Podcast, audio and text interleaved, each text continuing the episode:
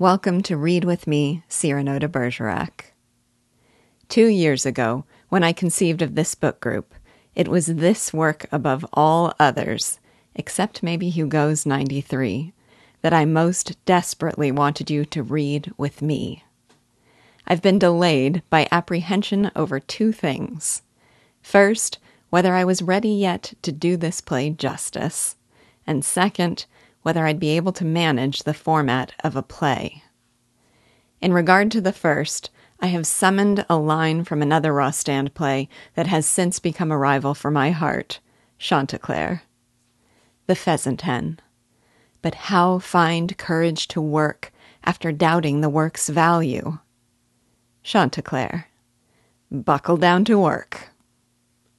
In regard to the second, I recently listened to the audible version of Cyrano, and it gave me courage to do just as he does read everything stage directions, character names, and all.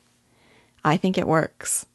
There's some awkwardness that will take getting used to, since this is meant to be experienced in a theater as a professional production with a full cast of actors.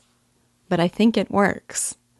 Of course, if you find it unlistenable, you can always read on your own and just listen to the summaries and the commentary. Also, here's the thing I've seen this play staged countless times with deep disappointment.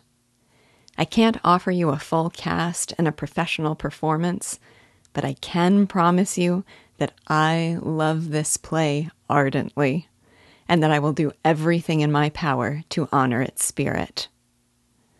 One last thing this translation is not in the public domain, so if you are listening to the audio, you must first order a print copy of the book. It's available cheaply through Amazon, and I link to the right translation in my email and in the Facebook group. Okay, we're ready to begin.